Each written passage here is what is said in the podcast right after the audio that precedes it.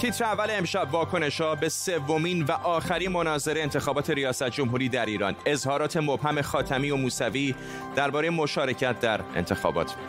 خداحافظی نتانیاهو با کرسی نخست وزیری اسرائیل بعد از دوازده سال احتمالاً نفتالی بنت تا ساعتی دیگر نخست وزیر جدید این کشور خواهد شد. و شک جهان ورزش از بیهوش شدن ناگهانی بازیکن تیم ملی دانمارک وسط بازی مقابل فنلاند. با اعلام بهبودی حال کریستیان اریکسن سومین روز بازی های یورو 2020 شروع شده. خبرنگارهای ورزشی ما در استادیوم ومبلی و مرکز لندن آماده باش هستند. به تیتر اول خوش اومدید.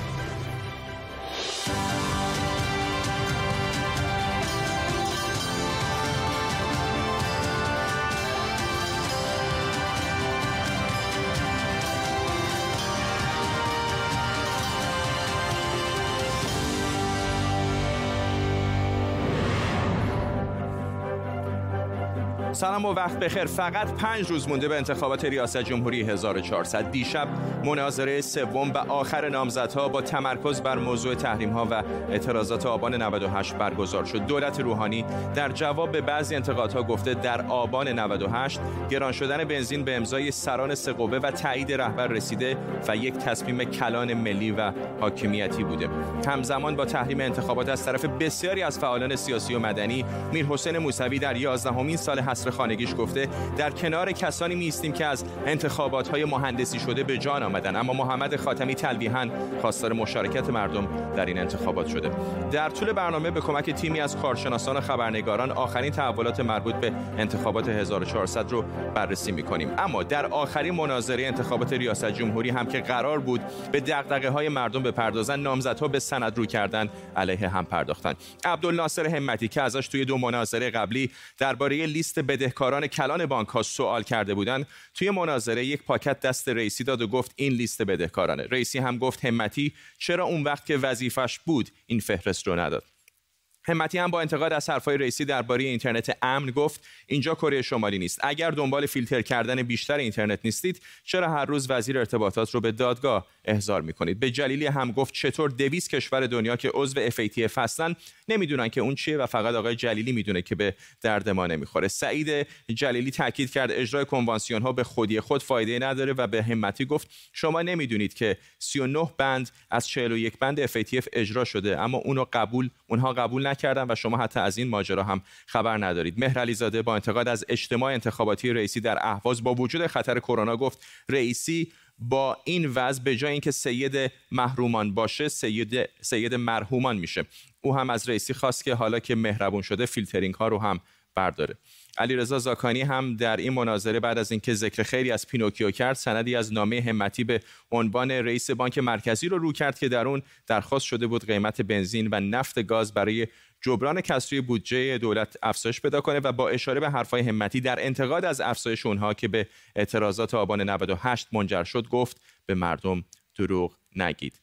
مهدی مهدوی آزاد تحلیلگر سیاسی و روزنامه‌نگار آزاد اینجا در استودیو با ما آقای مهدوی آزاد فضا چطوره؟ پنج روز بیشتر نمونده آخرین مناظره هم انجام شد. کجا ایستادن الان؟ بله ببینید بعد از اینکه آقای خامنه ای گفت نامزدها راجع به سیاست خارجی و اینترنت نمی‌تونن حرف بزنن ما یه مناظره کنترل شده داشتیم. 9 ساعت حرف زدن نه راجع به سپاه یک کلمه صحبت شد نه بسیج نه سیاست خارجی نه حتی تحریم به اون معنا یا برجام به اون معنا راجع به اون البته صحبت شد. محصول این محصول در واقع نهایی این ماجرا یه مناظره بود که در واقع توی خارج زبان خارجی میگه پروپاگاندا. توی فقه اسلامی بیش میگه تدلیس. تو زبان عامیانه میگید رنگ کردن گنجش جای قناری. در واقع راجع به بحران های صحبت راجع بحران های صحبت کردید که اصلا دلایل اصلیش بحث نکردید. احتمالا در مورد به خاطر همینه فضا می‌بینید کاملا راکت اگر بیانیه آقای موسوی بیانیه آقای کروبی رو نگاه بکنید می‌بینید در جبهه اصلاح طلبان هیچ فرقی ایجاد نشده. همچنان یه چند نفری میگن بریم بقیه میگم نریم. و اگر در جبهه اصولگرایان نگاه بکنید و سرمقاله کیهان رو بگیرید مسند یک کمکی اونها نگران شدن در موردی که بین اصولگرایان کمی رقابت باشه. در غیر این صورت فضا همونطور هست که دو هفته پیش ممنونم از شما. مهدی مهدوی آزاد اینجا در استودیو با ما. اما در زیر ذره امشب آیا امکان داره در یک مناظره تلویزیونی کسی اسلحه بکشه و طرف دیگر مناظره رو با گلوله از پا در بیاره؟ قاعده و قانون یک مناظره تلویزیونی رو چه کسی معین می‌کنه؟ مناظره تلویزیونی در ایران به چه تاریخی برمیگرده؟ امشب تاریخ مناظره در جمهوری اسلامی رو زیر ذره می‌بریم.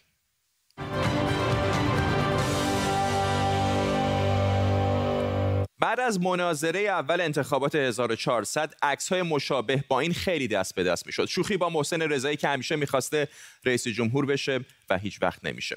جالبه بدونید در اولی مناظره های تلویزیونی در جمهوری اسلامی باز هم محسن رضایی حضور داشته. در واقع شاید تاریخ اولین مناظره های سیاسی تلویزیونی بعد از انقلاب برمیگرده به سال 58 بهار 58 مناظره اقتصادی بابک زهرایی از اعضای حزب کارگران سوسیالیست ایران و ابوالحسن بنی که اون موقع عضو شورای انقلاب بود.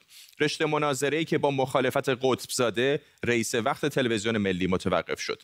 مناظره مهم دیگه درباره درگیری سپاه پاسداران با ستاد خلق ترکمن بود. درگیری مسلحانه که دهها کشته به جا گذاشته بود بحثی که به گفته رئیس جمهوری وقت بنی بی سابقه بود. چرا که رئیس جمهوری در بحثی آزاد حاضر شده که طرف دیگر بحث بر علیه دولت اقدام مسلحانه کرده.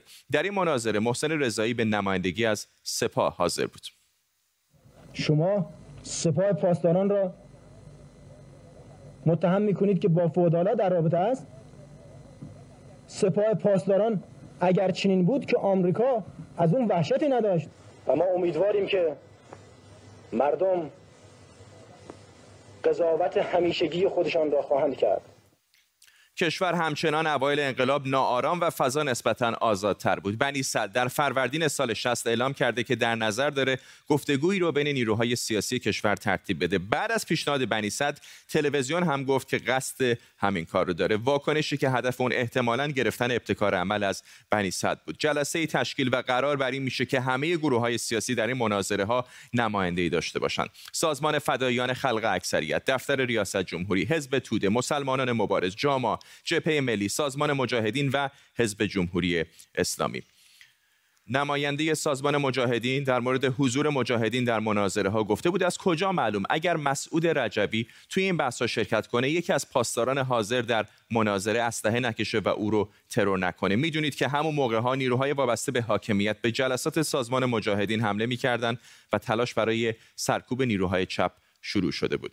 مناظره ها بالاخره در غیاب بسیاری از نیروهای سیاسی با حضور حزب توده، حزب جمهوری اسلامی، مسلمانان مبارز و سازمان فدایان خلق اکثریت در تلویزیون ضبط شد. سال 65 جلسه از این بحث های آزاد ضبط شد که جلسه سوم و پنجمش هیچ وقت از تلویزیون پخش نشد.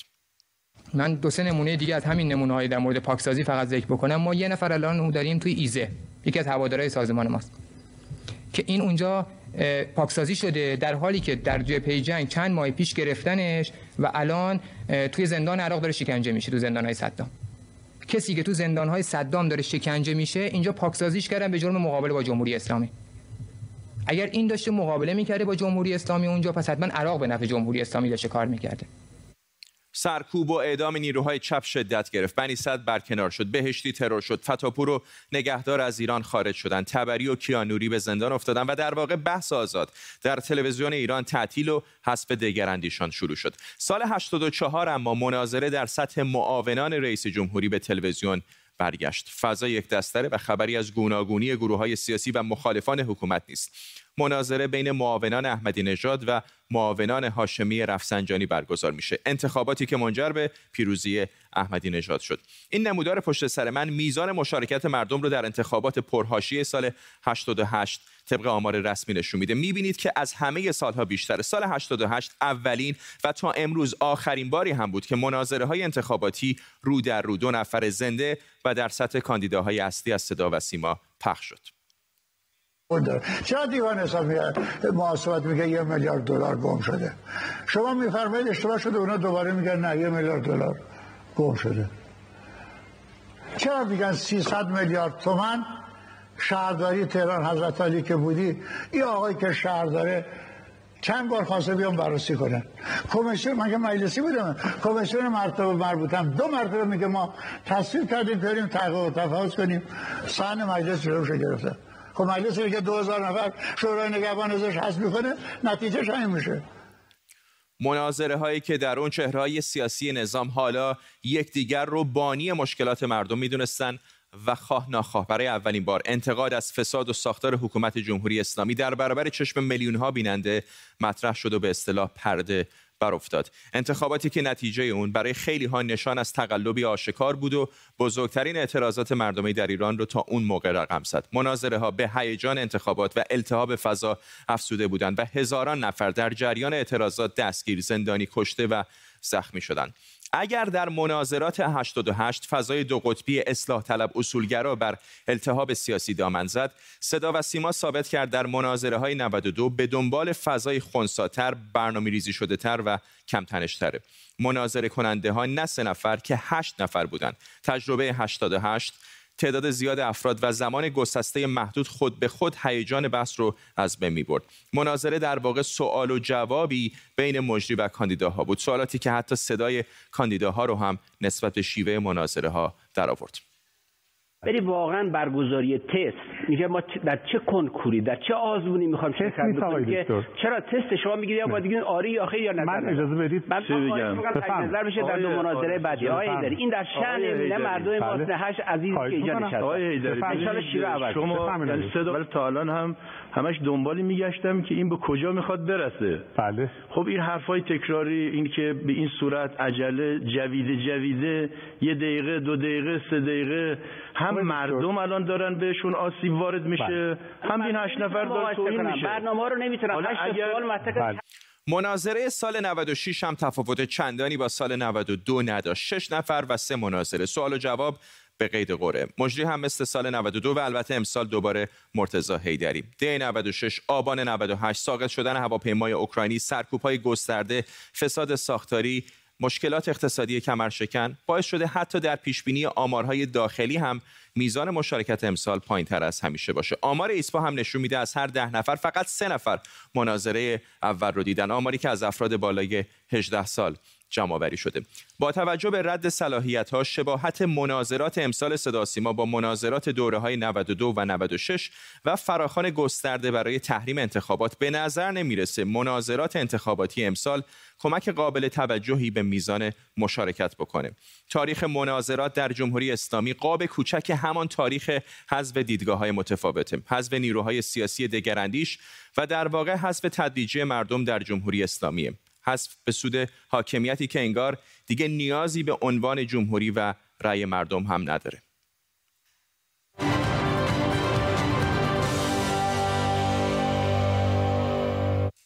همین الان کنست یا پارلمان اسرائیل قراره برای تشکیل دولت جدید این کشور رأیگیری کنه. اگر دولت ائتلافی موفق به کسب آرای لازم بشه سوگند یاد می‌کنه و نفتالی بنت نخست وزیر بعدی اسرائیل خواهد بود. به این ترتیب دوازده سال زمامداری بنیامین نتانیاهو به عنوان نخست وزیر اسرائیل به پایان می‌رسه. اشکان صفای همکارم از مقابل پارلمان اسرائیل یا کنست با ماست. اشکان پشت سر تو چه داره میگذره؟ چقدر این احتمال وجود داره که نخست وزیری جدید در ساعتهای پیش رو اسرائیل به خودش ببینه؟ بله خب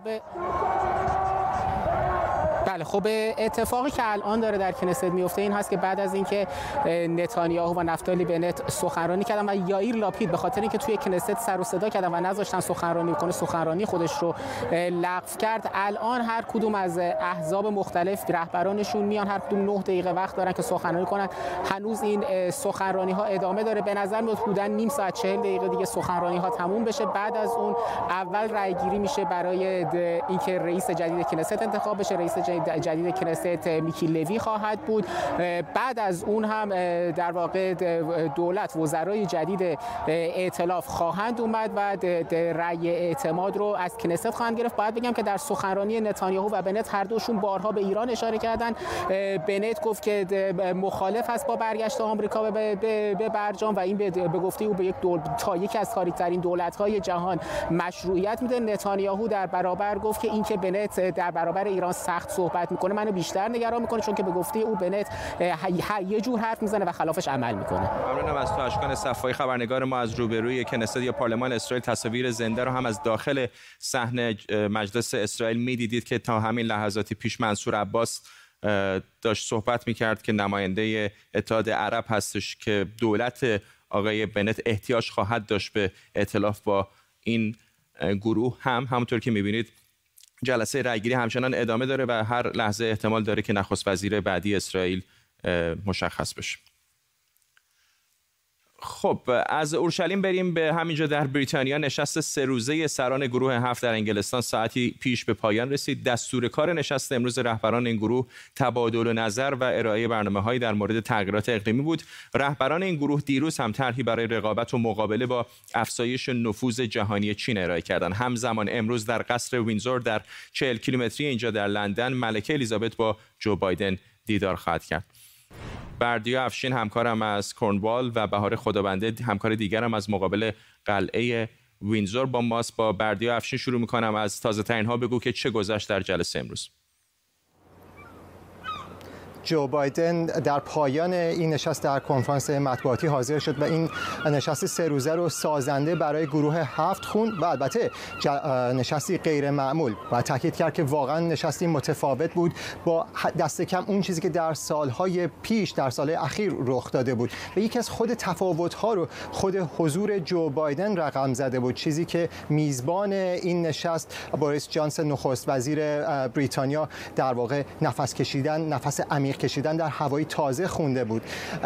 باید گفتش که جو بایدن این پیغام رو داده که آمریکا برگشته. آمریکا برخلاف دوران ریاست جمهوری دونالد ترامپ قائل به اتحادها و ائتلافها و در این اتحادها و ائتلافها نقشی اتفاقا شکل دهنده و جهت دهنده خواهد داشت و به نظر میسه در مسائلی که اینجا مطرح شده آمریکا نقشی رهبری کننده داشته. تغییرات اقلیمی و مسائل مهار کووید 19 و همچنین در تقابل اقتصادی با چین و همچنین به چالش کشیدن مسائل حقوق بشری چین.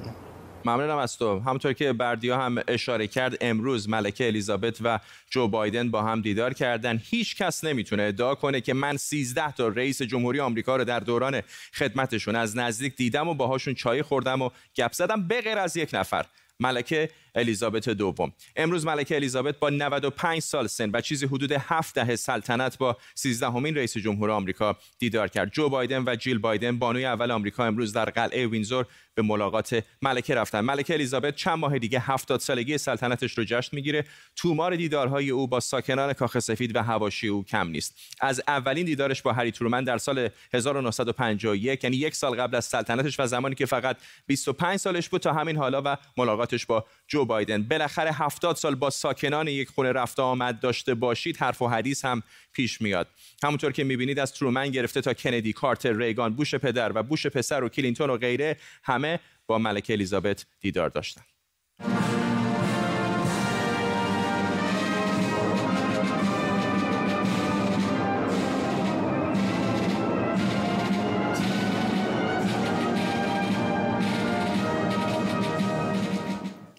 طبعا تمام ملاقات ها هم همیشه طبق آدام و رسوم و پروتکل های مرسوم دربار بریتانیا پیش نرفتن. مثلا سال 2018 دونالد ترامپ رئیس جمهوری سابق آمریکا در دیدار با ملکه تو همین کاخ وینزور برخلاف انتظارها نه تنها جلوی ملکه تعظیم نکرد بلکه جلوش وایستاد و راهش رو بست.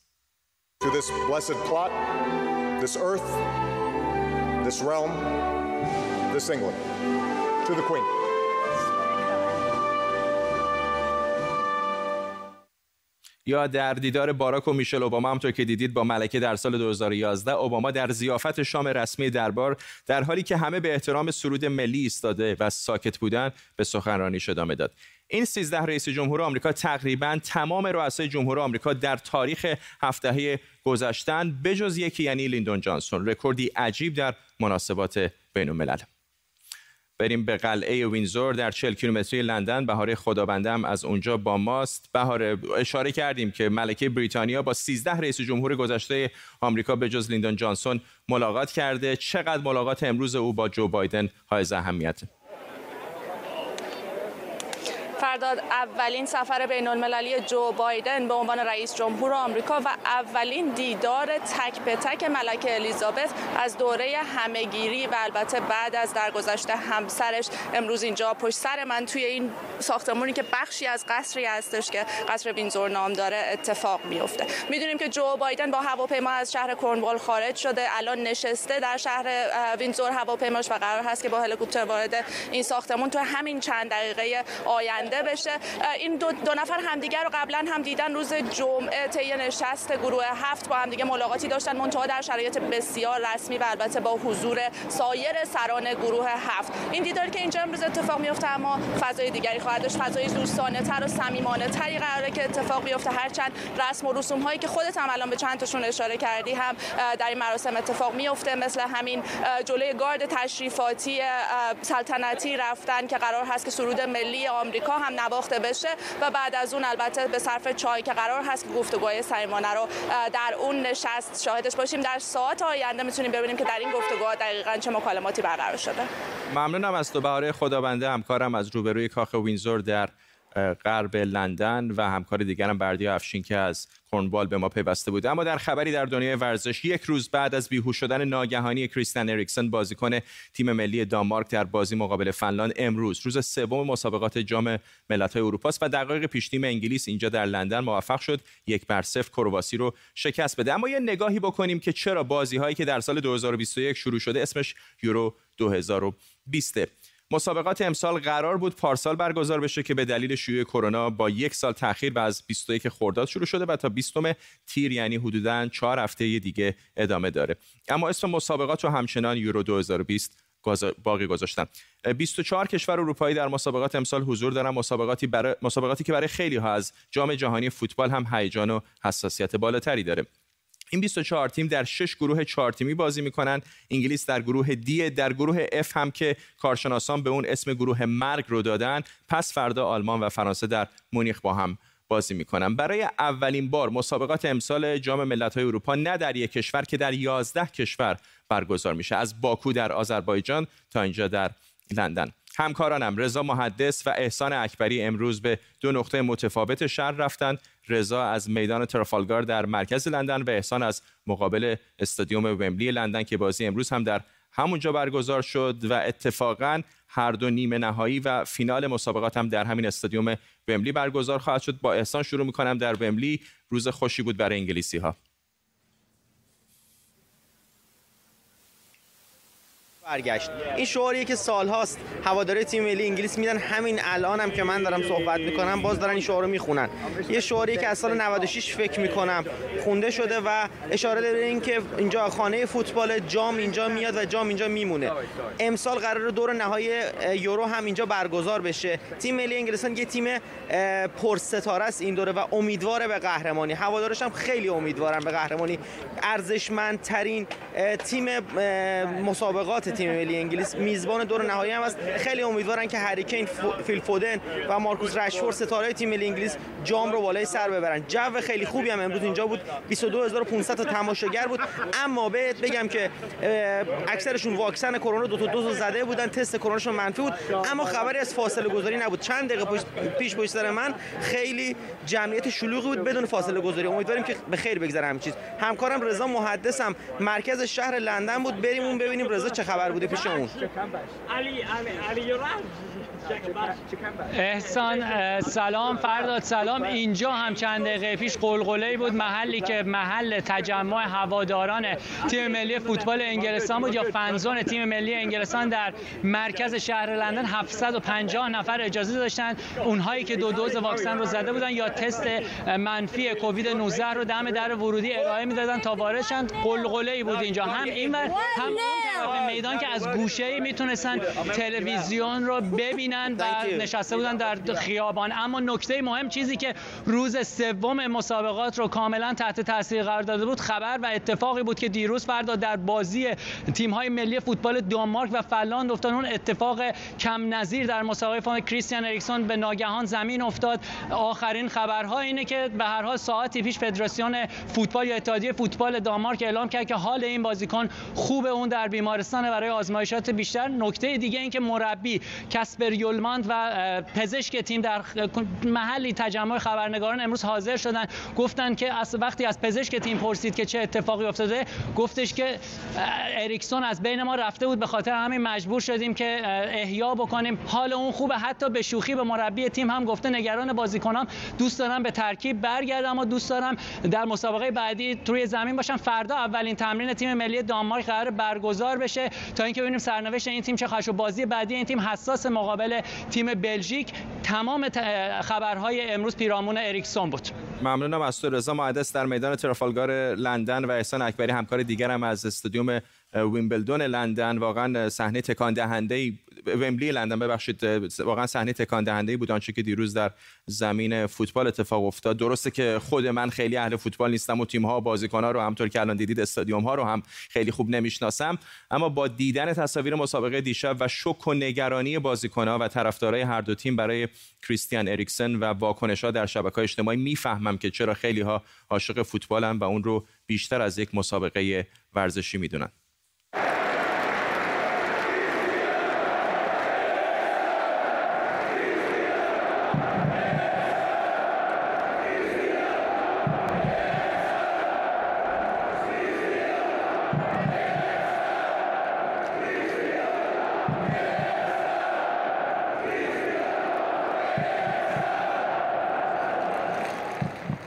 ممنون از همراهیتون با تیتر اول امشب. تا برنامه بعدی بدرود.